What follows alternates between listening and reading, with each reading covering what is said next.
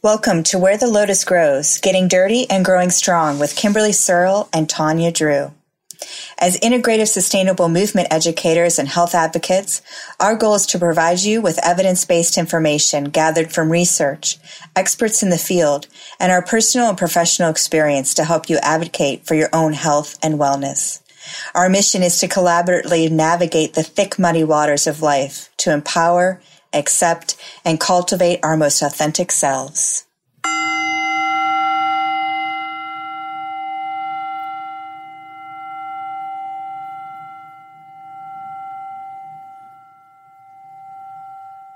So, welcome back. And I just wanted to start off with a moment of gratitude. Thanks for sticking with us. And if you're just joining us, thanks for trying us out. We're new to podcasting and we're all learning together as we go together. Today, our practice is about breathing your way to happiness. And do you know what makes you happy? So, breath, we've talked about, is, is our life force and our anchor. So, sitting in stillness with our breath can allow you to hear kind of that quietest voice inside of you, which is often the simplest thing, such as the sun shining, breakfast, meditating, someone smiling at you, seeing a butterfly. So meditation gives you lots of gifts. And I think it's important too to right off the bat to talk about there's a difference between cheerfulness and happiness, right? So happiness is an emotion in which we experience feelings ranging from contentment and satisfaction. I like to think of cheerfulness as more of a superficial demeanor. kind of demeanor. Yeah, yeah. yeah. Okay. So you can spark joy for yourself in the here and now you might even set a joy timer on your phone because I talked about how I use reminders, right, to help me with my positive affirmations. So you could set a joy timer to check in with how you're doing. Or you can just focus on your breath. You know, when you do a breath check in, you can check in, you know, am I breathing up high in your chest or deeper, maybe into your stomach? And then once you have done that check in and kind of see where the breath is going, allow the breath to grow with each cycle and imagine a big smile on your belly that grows with each breath until your whole body is smiling. Oh, I like that. That made me smile. So, especially when you said belly smiling. So, for those listeners that don't know, I've hinted to it a little bit, and I'm sure it's something that'll come up many more times. But I am currently, as we record this podcast, seven months pregnant. My belly's smiling all the time. There's no missing it. It's out there. It's proud. It's smiling. Uh, so as you were saying that, that that made me smile all over. That made me happy. As a practice, one of the ways that we kind of get into the last two koshas, particularly Ananda or Maya kosha, the bliss body, is to ask what brings you joy. Mm-hmm. And I we ask that for a couple of different reasons. I think it's just as important for the client to identify and remind themselves what brings them joy because I think that's a question that when we ask it, sometimes that's when you get the uh, for a minute, a minute. they've got to think about it. What does bring that? me joy? Yeah. So it makes them check in, but it's also, you know, gives us a lot of clues in how we, we might work with them and different things that we can offer solutions to or different ways to practice. When you find out what brings someone joy, what lights someone up, mm-hmm. there's mm-hmm. definitely ways that you can integrate that into their healing yeah. and helping them. But as you do that, when you identify those things, so, for example, a lot of people, like, you work with people and they might be like, oh, well, my grandchildren bring me joy. Reading brings me joy. Like, quiet time to myself brings me joy. Physical activity, when I go for a run, that brings me joy. How do you be more mindful in these practices, right? How can you not only experience joy when you're doing them, how can you make it that extra bit more cozy, that extra bit more meaningful, that extra bit more enjoyable than by being mindful of it. Mm-hmm. And a lot of our mindfulness practice is bringing breath to the awareness of that. So taking the time as you're spending time with the grandkids to bring a moment of joy and breath and mindfulness into that practice. When you're getting ready to read, it's not just the reading. How do you experience it fully, get super cozy, make that cup of tea, and get the favorite blanket before you curl up with the book and really make it a practice? What kind of breathing can you do before you get into that? I think it's important too to remember that we're responsible for our own happiness. Mm-hmm. Sometimes we project that out onto external things that'll make us happy. Right. So I'm interested, Tanya, what are you doing right now for yourself to bring you joy? Like currently at this very moment, Especially I am as you... podcasting with a friend, and it's fabulous. it is fabulous. Yes, thank you. My joyfulness practices are, are really mindful practices. One of the things that I really like is to laugh, to be silly, to say the goofy thing, even though it's corny or, you know, the dad joke or the funny line or the goofy voice. Like, I try not to censor myself. When it comes to that, that's how I kind of find joy because to me, a good belly laugh is like that as as we talked about already, the smile in the belly. That's one way that I try to practice joy, especially when things are super stressful. When life, like in those moments where I'm like, everything's a shit show, how can I find something funny to laugh about? How can I find a little bit of joy or find a moment of silliness when something's super serious to kind of um, bring me back and be present mm-hmm. in the moment. Mm-hmm. So I think that's that's probably one of my favorite joy practices. Yeah. For me it's getting out into nature no matter what the season is. Mm. I love going down to the beach, hearing the water, seeing the texture of what's on the beach. The texture, you know, sometimes there's sand, sometimes there's seaweed, sometimes there's driftwood, beach glass. I love going for bike rides and just feeling the air come through across my skin, through my hair. And we have a resident peacock in my neighborhood, and I love being able to interact with the peacock and, and checking out all the different textures and colors and what position and where he's, you know, at that day.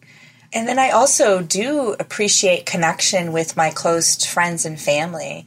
You know, having that moment to just kind of check in, to digest, to, you know, come up with silly stories, you know, and talk about that. I also have found art brings me joy. I am by no oh, means oh, an artist. Yeah. But I love working with different mediums and, and getting to use that other side of my brain. Mm-hmm. I agree with you there. Um, it's similar to the freedom to be silly is the freedom to create and express yourself, whether, you know, it's finger painting or collaging or it could be anything. But it, it's almost like you're giving yourself permission. You, it's funny you, you say, you know, I'm not an artist and I don't. but you are because if you create something from the heart authentically, then you are. That's your truth. And it's just as um, vulnerable. Mm-hmm as allowing yourself to be silly mm-hmm. or as allowing yourself to laugh at something. Oh, yeah. It just makes me think like a lot of my friends are artists. Mm-hmm. And, you know, it is huge for me to be vulnerable. If I take my watercolors out and I have my little watercolor journal and here are these people trained in art sure. and I'm sitting next to them with my things and it is vulnerable to show. I mean, they are always kind of, they always find the positive in my artwork and, and things of that nature and they're very encouraging and they love to see me that vulnerable. Mm-hmm. I've learned a lot through it. Well, and think about what you said too. Conversely, the appreciation of others, mm-hmm. the appreciation of others' art. And you were talking in the beginning about how, you know, appreciating beauty brings you joy. Mm-hmm. So experiencing nature, but not just experiencing it, but really looking at and inspecting and being mindful of the peacock or being mindful of the beach that is experiencing art in another form. It's appreciation. I have a similar reaction, and I think it is important that we're mindful of it and present when it happens, that you can appreciate the beauty in something, whether it's art in someone's painting or sculpture or art in, in Mother Nature and the beauty that you find there. And I think that that all kind of ties in really nicely to that idea of your happiness is what you make it and that we can be happy. I think happiness is an experience and not stuff. And one time when I was first starting out my yoga teaching journey, I did some student teaching in a youth prison. That it was be hard. It was. It was very interesting. You know, uh, someone who I had met, I said, "Hey, would you come over to the youth center and teach some yoga?" And I thought I was going to an after-school program, and I was completely surprised when I arrived. And you know, I'm dressed in my tank top and stuff, and they're like, "Do you have a long sleeve shirt in your car?" Yes. Went and got that. You know, I had at the time we were carrying around a, a CD player, right? Oh, like a goodness. little boombox thing. And so I was like, to take dating ourselves. a I we are. Can I was going to take that in? Can you leave that here? And I was like, okay. And we know when I she's like, I'll walk you back. And then they're like, everyone against the wall. And I was like, what in the world? And I I had never. I was so naive. I didn't realize that there was a children's prison, and my heart just sunk.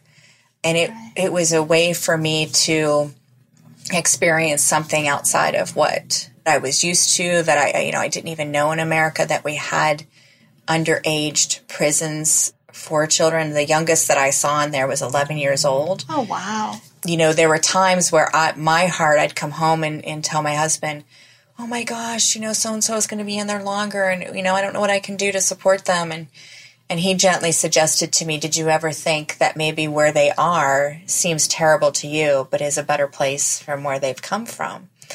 And so as I began to talk with them, uh, one year he was asking me, my husband was saying, you know, what would you like for your birthday? And I said, I want to give each child there a yoga mat. And I want when they leave to be able to take their yoga mat with them. And that was like the best present. It brought me so much joy. And it was just wonderful to see them that the yoga mat became their safe place to explore. Right. Oh, that's beautiful.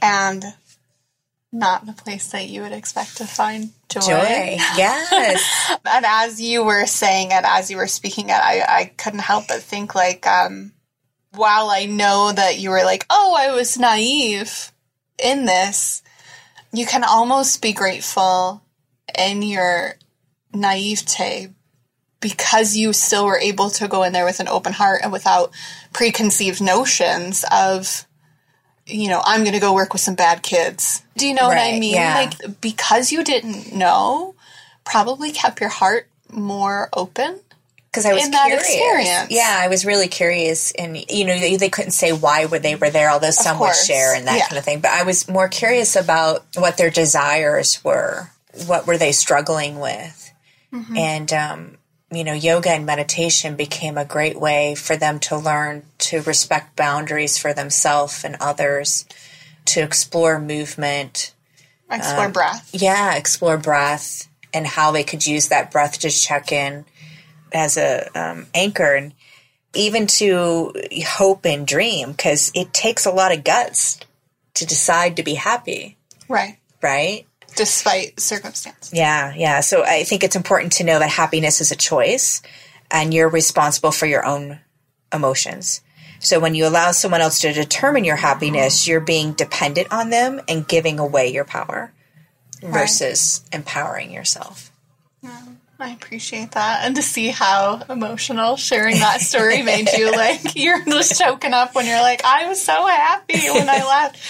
It's super powerful. It just shows you, you know, helping others find joy. And this is something that I, I feel like we're drawn to in the healing profession. Mm-hmm. Why we do what we do. You know, helping others find that. Knowing it and appreciating it yourself and helping others find it just fertilizes that for you and helps you to further grow. Yeah. It's a like a fertile ground. Which leads us to kind of the, the third key point in our discussion, which is a little insight into positive psychology. Yeah. I was first introduced to positive psychology by uh, Margaret Moore, and she's the one that introduced me to Csikszentmihalyi's work. So sometimes our ideas on what happiness should be kind of get in the way of actually being happy, Sure. right? When Yeah. we should on ourselves. and so we have this deep inner contentment that comes from the inside in order to actually feel it. And you have to allow yourself to open your heart and your soul. And, you know, this is one that I struggle with perfectionism, right? But mm-hmm. life is not perfect. It's really not in our control. Life is difficult, it's uncomfortable. And when you learn to accept light and dark, you learn to embrace life the way it is. And it allows your energy to be lighter. And I know when I first started on my yoga journey, I was just like, okay, if I follow X, Y, and Z, I'm always going to be on the light, the positive, mm-hmm. and I can leave all that darkness stuff behind. So not true, right? It's mm-hmm. about light and dark and kind of finding that balance in the middle. But it took me a while to realize that. So you cannot turn night into day. So sometimes you need to learn to accept things. And sometimes we need to change, and change is growth. And we learn to value each step of the lesson and make decisions from our gut and heart. And when we do that, we actually feel lighter. Right. As you were saying, um, the idea that you have to allow yourself to be open, that it can be difficult, the, the keys to perfection. I think one of the other habits that a lot of people put into is postponing happiness. I'll be happy when. I'll be happy when. Yeah, I'll be happy when this flight's over. I'll be happy when we get out of class. I'll be happy when my workday's over. I'll start my life when. Yeah, I'll be happy when I lose 20 pounds. Yeah. You know, and why are we postponing our happiness? Why do we feel like we don't deserve joy now? Celebrate the smaller things. It doesn't have to be a big thing. No, and the big things will come regardless. Mm-hmm. You know, the flight will be over, your workday will end. You can celebrate those things when they happen. Being present in the moment and choosing to be happy regardless of your circumstances is really something that I think we do struggle with. We definitely have those like pre determined idea that we need to postpone it for some reason, that we need to put it off, that we can't be truly happy until we win the lottery. and then we are. So, which leads us into change. Change is growth. Well, I'm curious in your thought on this. Um, you know, sometimes we talk about the suffering that we create for ourselves. Do people feel guilty when they feel happy? Like, I'm really happy, I'm really happy. Oh, maybe I shouldn't be that happy. I, I think it's possible. I definitely think it's possible that you might find joy or not feel deserving of something. I think it depends on the circumstance whether or not that's warranted. Obviously, if you if you secretly find joy, I forget the German word for it. When you find joy in somebody else's misfortune, is that mm-hmm. Schadenfreude? I could be totally screwing that up, but the Germans have some really fun words for fun emotions. But there's the the idea, you know, that you might feel guilty for if you're finding joy in someone else's misfortune. Maybe you should feel guilty about that. I'm sure it happens. I'm sure there are people who feel like they don't deserve to be happy. We've talked about putting people's needs before your own. So there's definitely the idea of maybe feeling guilty because you put your happiness before someone else's. I don't necessarily think that that guilt is healthy. I don't think so either. And I think it goes back to the fact that, you know, we're in charge of our own happiness mm-hmm. and defining what it is that makes us happy. I remember going through my early 30s and having to really look at that. I was in a period of time where I had determined my success or who I was by my job title. And I was changing up my life, right? I was going to leave the corporate world behind and start something new. And as I began to make that transition, I found myself going, I'm not happy. What does make me happy? I don't know what makes me happy because I was defining my happiness by all this external stuff. And so that's when I really started to question and realize that, oh, I'm the one in charge of that. And, you know, how do I start to bring that joy to me? And, and now I ask myself that question every single day. Have I done something that brings me joy? And if I haven't, what's one thing I could do right now to bring me joy before this 24 hours is over?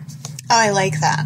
I like that a lot. I use a similar um, question with clients. Sometimes I have people that I work with kind of rate their day or their week, you know, on a scale of 1 to 10. And then I ask them, how can you increase that by just one number? So if you're constantly at a seven, are you one belly laugh away from an eight? Like, how do you mm-hmm. get there? What one little thing could you do to bump it up a notch?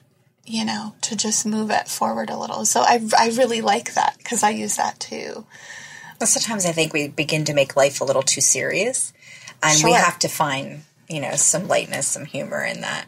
Sure, absolutely. I, I totally agree. And I think it's important uh, kind of bringing it all together, tying all the things that we've touched on laughter, beauty, appreciation, gratitude. I mean, ultimately, these. uh, This is joy. This is bliss. This is what drives us as human beings.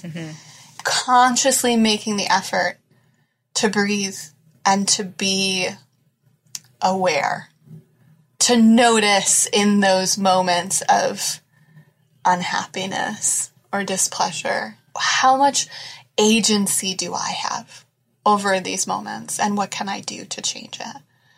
Absolutely 100% easier said than done during some points of our lives. We've all had dark times where finding joy seems impossible. Right.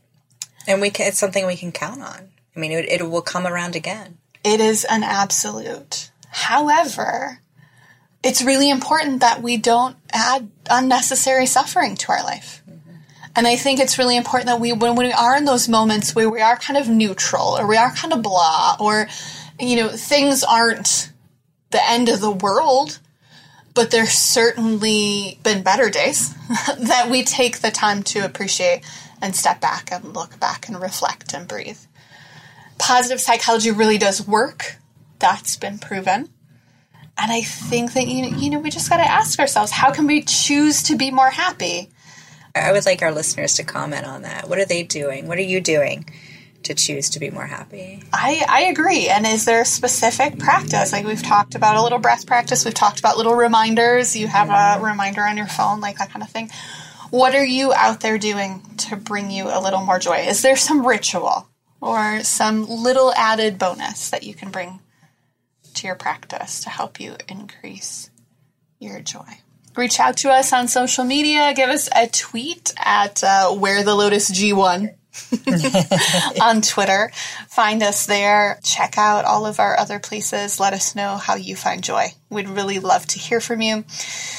Tune in next week. We are going to get serious. Next week's topic shit can get real. So, how we're going to cope with grace and or accept ourselves when we are not so graceful. We look forward to seeing you soon. Remember to find us on all the social media platforms, rate us, and look for exciting extra content opportunities coming your way. Thank you so much. Thank you for listening to Where the Lotus Grows. Join us in further conversations. We believe that you bring valuable knowledge to this community. You can find us at wherethelotusgrows.com, Where the Lotus Grows on Instagram and Facebook, or Twitter, Where the Lotus G1, because we were not on top of that one. Remember that though we are professionals in our field, the topics discussed and or advice given is general information and not intended to treat or diagnose. Please seek the guidance of a medical, integrative health, bodywork, or yoga therapy professional for a full evaluation. If you like what you hear, please take the time to rate us on iTunes or your preferred podcast platform.